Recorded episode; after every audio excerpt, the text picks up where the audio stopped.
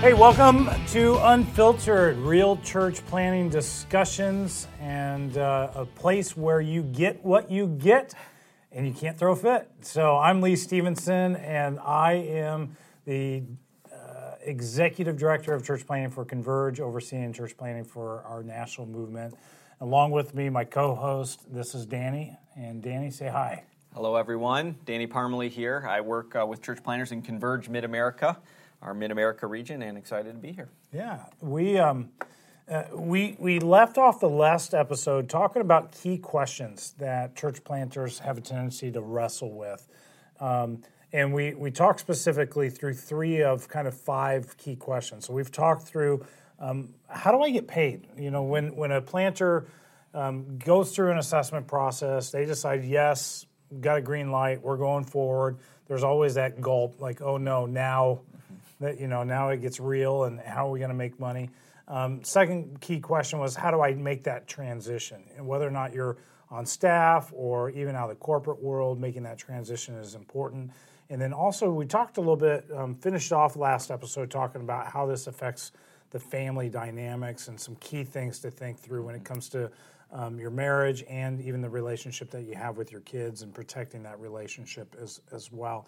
I want to pick up, Danny, where we uh, where we left off, and I want us to begin talking a little bit about um, tribal alignment. In other words, um, one of the questions that a lot of planters have to wrestle through is, will I have a tribe? In other words, um, who who should I pair up with? Should I pair up? Is this something I want to go on my own and do? Um, I know more recent, um, we've, we've heard it put this way that there's kind of a NASCAR way of planting. That, you know, in other words, we want to see how many stickers that we can put on the, the car and, and kind of show our sponsors. In other words, um, why don't you get us going, talking a little bit yeah. about tribal alignment, um, advantages, disadvantages, and why somebody may want to lean that way? Yeah, I think the the first uh, question that um, guys are are kind of asking is if at all they'll be involved in a tribe or if not, and church planters kind of by nature. They're kind of the, the cow, cowboys and pioneers, and you're church planting because you want to kind of blaze your own trail and cut your own path. And so yeah. for some of them, uh, they feel that the greatest freedom uh, that they can have is to not um, be a part of any network or denomination or sponsor or tribe. That way they can just do absolutely anything that they want. And uh, there, there's maybe a little bit of an appeal to that. I, I think that it's uh, less and less now, though, uh, that we're, we're seeing that more uh, guys are seeing that um, uh, those that align with a tribe, with a, a network or denomination, um, are actually planting stronger and healthier churches. And so, because they're aware enough to say, well, I want to be as fruitful and as successful as possible, uh, there, there's probably something to this. And of course, I mean, we're totally biased in the sense that we're, you know, we're, we're converged, we're, we're a tribe, and so um, guys that are saying, hey, I want to make it alone. I'm even at the point of saying, like, hey, even if it is not converge, you really ought to think of doing this. The, the small advantage that you may have from complete freedom uh, is uh, nothing in comparison to actually having people come around you and uh, support you and, and uh, really kind of walk this journey uh, with you. So I would say to answer your question directly, the of the um, why why go it alone, it would just be to have complete freedom. the why not is man, you're going to hit some of those bumps, you're going to hit some of those challenges, and uh, to have a group of people around you that really support you is really, really an important uh, thing. So I think I think the question then kind of becomes the who. And uh, as I interact with uh, uh, with with planters, I, I do tell them I will say pick your tribe well. Um, don't just be chasing after who's going to give you the most money. Um, and maybe it is who you already have relationships with, but maybe it's not as well too. Maybe there's a reason that you're looking for uh, a, a, different tribe. And you know, I'll always say, hey, we would love to have you be a part of Converge, but honestly, what we want most of all is that you're just connected with someone. Yeah. What what uh, what things do you think planters, if they're leaning towards mm-hmm. alignment yeah. with a tribe, what are the factors that drive alignment? What are they? What's yep. the grid, or you know, maybe somebody's not thinking about a grid, but what would be a yeah. grid that you think planters should think through when it comes to making that alignment choice? So the the three that I see most often are um, theological alignment, model alignment, and money. Why, yeah. so, yeah. yeah so- why don't you explain those? So, so um, uh, there's going to be those that say, "Hey, I am." Um, we'll use, for example, I, I think that Acts 29 is a great example of this. Uh, they have um, theological distinctives, and so there are guys that also have those theological distinctives. So for them, that is the top priority in aligning with a um, with, with a tribe. So they would say, "Hey, that's going to be the group for me because there's this theological alignment. I know that in this circle." Uh, there's going to be agreement and is what kind of drives even vision values of the of the network kind of uh, uh, as a whole. Um, there's other groups where they are driven a bit more by model. So I, I believe, and you know, I'm not 100% familiar, but even with ARC, for example, that they are. Uh, they emphasize more launching large, Yeah, and yeah. that's their model. And so, guys that are like, "Hey, I want to be part of that," and they may be different places theologically, but hey, this is the model uh, uh, type of thing. And so there's kind of a driving point there. And then the third one, which is the one I caution against the most, is guys will be attracted to a network simply by money. Who's going to give me the most money? Then say, I don't care what they believe, I don't care what their model is, I just want to go to this network because it has the most money, which I think there's a danger there. It's a part of it. Financial resources. Yeah, you wanna coaches, count the you- cost. You want to count the cost, but I've seen guys get in trouble by just choosing which one would give them the most amount yeah, of money. yeah. I mean, I, I see the theological played out all the time. Um, I see the modality or the praxis side, and I would add into that group, um, th- you know, groups like the Anglican Church or um, the Lutheran Church. Like they have a certain way, a certain liturgy to the way that they run things, and even down to their service um, or governance um, of how the, the church is governed. Um, um, I would even add a fourth one, saying relational. Um, that there there are there are groups of people that you just relationally really connect to. You know, there's a bond, a friendship, and I, I would say that's probably if I was to characterize Converge, our own movement, that's probably the bond that holds people together the most. Like I would say we're strong in theology, but that's not the primary thing that brings us together. I say we have strong practices, but again, you'll find a, a numerous amount of different practices on how church operates and even governs within our movement. Um, but I, I would say that probably one of the driving factors is the relational piece that that uh, we know we're a brotherhood. You, when you plant with Converge, you have brothers that are in the trenches with you, um, walking with you through that that process. Um, I, I agree. I think you need to think through all four of those. Where do you best fit? Where do you best align? Um, if you're asking questions, um, it, take time to interview the tribe that you're looking at wanting to join. Understand the nuances. Um, when do they gather? What are expectations? Um, because I, I see what happens is one planter will have multiple loyalties. And as a result, they're not budgeting their time or their finances well because they're being pulled in every direction. When the reality is, they need to give some of that extra time and even probably those finances into the church. I mean, I, I know I've seen guys that have planted with this organization, this organization at the same time, not realizing that both organizations require 10% of their budget in those early days. They just gave away 20% of their budget Right. um, let alone the expectations. Hey, you're going to be at this event or this event, and how do you bridge that pull?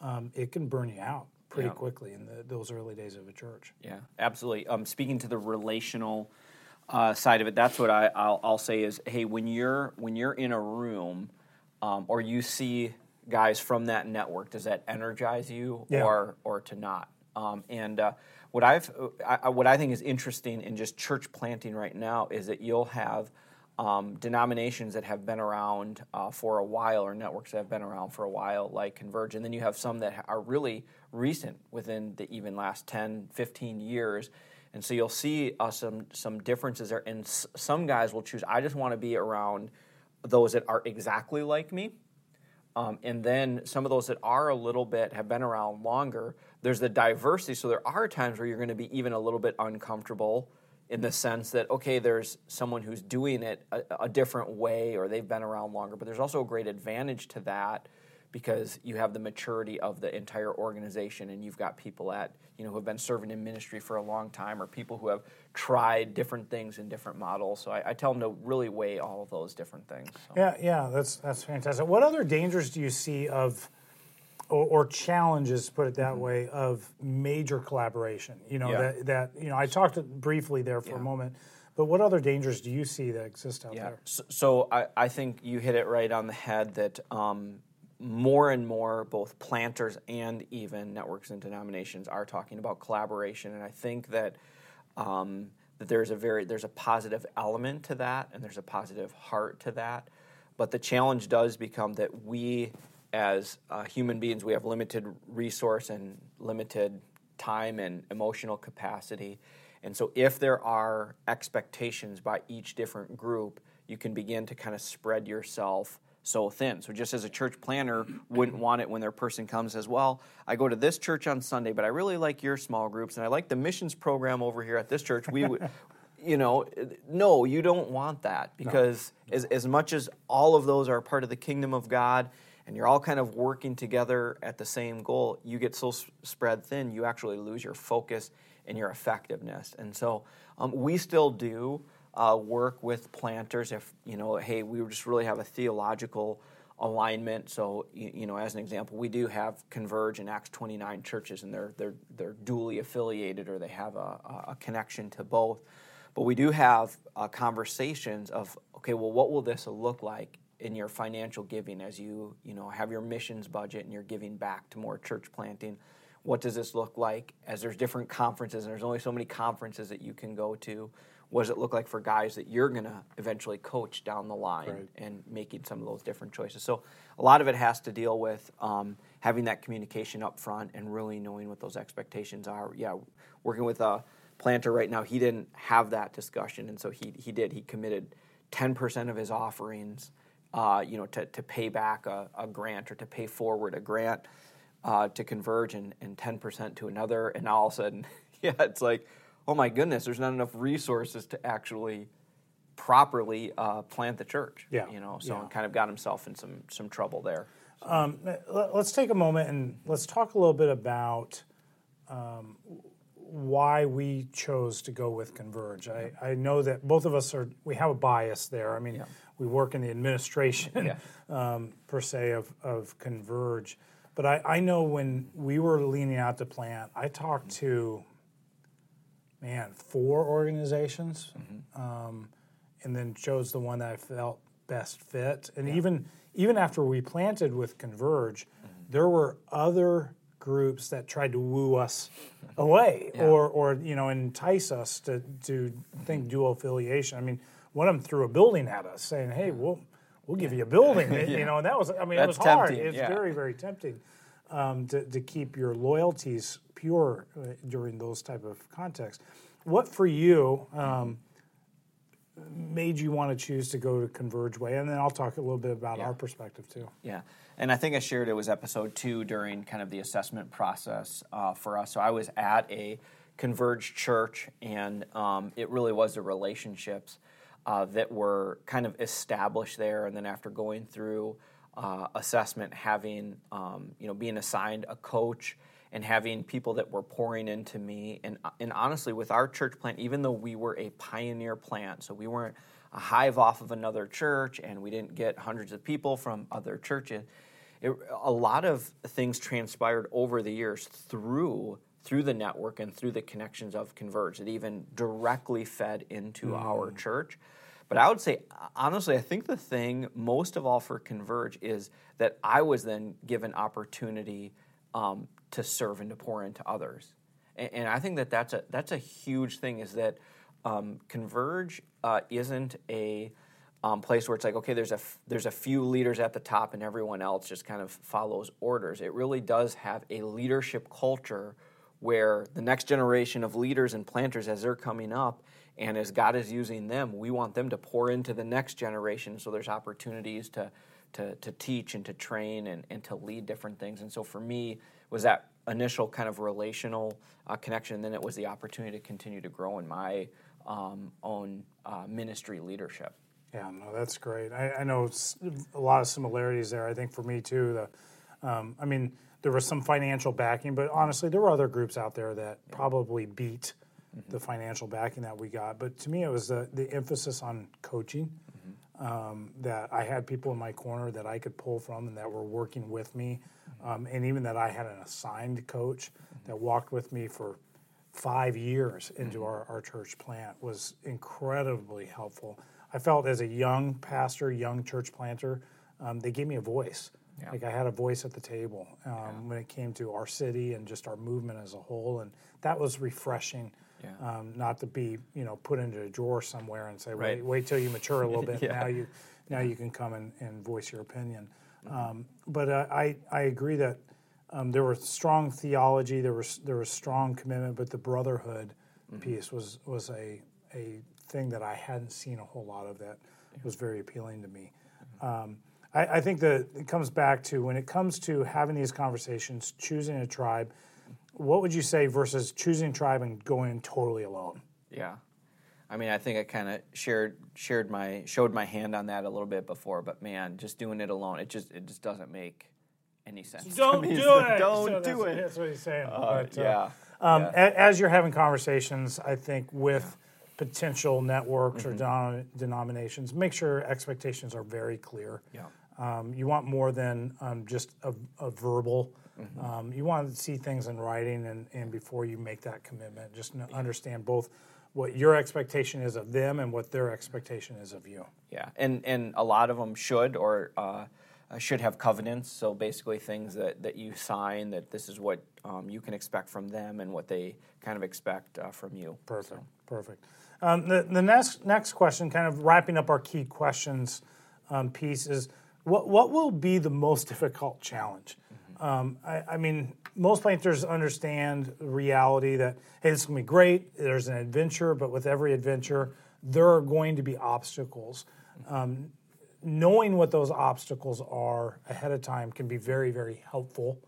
Um, I've, I've found that um, I believe that there are three obstacles or challenges that every church planter will face in their planting time. Um, one being they're going to walk through some type of personal challenge or crisis. Um, they're going to go through a financial crisis. And I think that hits both at the corporate level of the church, but also personally at the family level of, of the planter. And I, I like to tell guys, hey, w- just know you're going to face shortfalls, both financially from a personal in your home, but also the church. That's normal. Because I think a lot of guys, eh, when they face that, they feel like they're a failure or they feel like we're, we're not making it. Uh, maybe we did something wrong. Some, well, sometimes maybe you did do something wrong, but you also need to understand that's just par for the course. Like this is normal um, things that every planter faces, and then also you're going to face some type of leadership crisis. Um, any of those specifically that you want to maybe hit upon that you saw and experienced in your own planting? Yeah, so I, I would say, um, especially the the leadership one, and the reason I think that that sticks out to me uh, is because it's probably the most personal. Yeah, oh, yeah. You know, where the other one's like, oh, financial, there's not enough money there, and it's like there's never enough money there, uh, type of uh, of thing. But yeah, I think leadership because it's personal. So when you are just investing your life and you are so tied to it and you're beginning to raise up other disciples and raise up other leaders and when you begin to experience any sort of backlash which will happen i think it's just it's part of um, the sin nature it's a part of human nature it's a part of um, spiritual warfare it, it honestly is and when you begin uh, to kind of experience that, which a lot of times can come within the first couple years of, of church planting. And it might have even been that person that was your right hand person. And, and then all of a sudden uh, they want to take things in a different direction or they're undermining your leadership. Uh, it can just be um, a, a painful thing and, and to lead to lots of dis- hard decisions. Yeah. So. And, and I think you hit upon a key thing there, Danny, that um, sometimes I think we can undersell or we, um, we we don't give enough recognition or respect to the fact that what we're heading into is a very spiritual thing, and that there will be a spiritual battle involved. That we will um, have um, spiritual obstacles that we're going to face um, because th- this is on the front lines of that that battle, and I think it's easy sometimes to undersell that that point. Now, it's not something to be scared of, but you need to have a healthy understanding when you go into this. You're going to face obstacles that come from complete left field that you had no idea it was going to be there, and the reality is it's spiritual in nature. Yeah. Um, it shows its head in different ways. Um, I know for us, we walk through, um, I would say, all three of these things at the same time. you know, it, we walk through a personal battle that um, encompassed my health. And I'll talk more about that in a future episode. Just the, you know, how do you suffer and lead at the same time? But that caused us to have incredible financial heartache personally. Um, and the interesting thing was our financial heartache landed at the same time um, that the church finances were, were being challenged. And then I had leaders turn against me in the midst of our personal battle as, as well. And um, it was awful. I, I don't know how else to describe it, Yeah. but it was definitely one of our darkest days of, of ministry was walking through that season. Um, I'm thankful that God took us down that road, and I learned a whole lot um, about me, about people, about Him, um, and I'll look forward to sharing some of those details later down the road. Um, I don't care to repeat them, to, Yeah. to, to put it that way. Um, but I, I think it's just healthy to understand, like, there will be challenges. Yeah. There will be obstacles, but you have to remind yourself that he who is in you is greater than he is in this world. And, you know, this is where your faith, you got to walk by faith, you got to lead in the midst of those, those challenges, both lead yourself, lead your family, lead the church.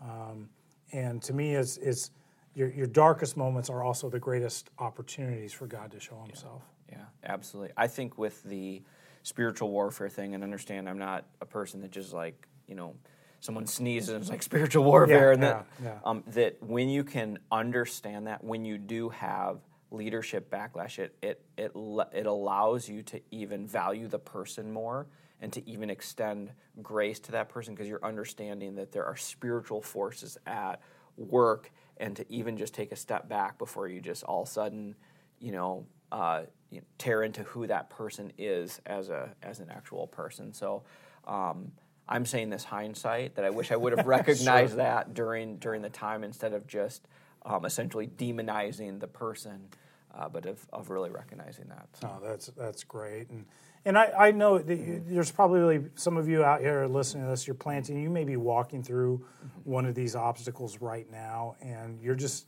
you- you feel alone. I, I want you to know you're not. Um, we're here, and there are a lot of planters around the, the, the world that have been there. They understand that um, would love to be able to walk with you, pray with you. Um, and if you're out there and you, you may be considering, hey, should I join a tribe? Um, if you don't have a tribe, I, I invite you to join us. And uh, as we move forward and trying to expand the kingdom of God and, and see people come to Christ, um, if there's anything that we can do for you, feel free to reach out to us at church planting um, at converge.org. Church planting at converge.org. Love to be able to have a conversation with you and see how we can help you in the midst of your situation. Um, that wraps up our, our key questions podcast. And uh, I want to thank you again for joining us in our unfiltered podcast. Until next time, keep it real.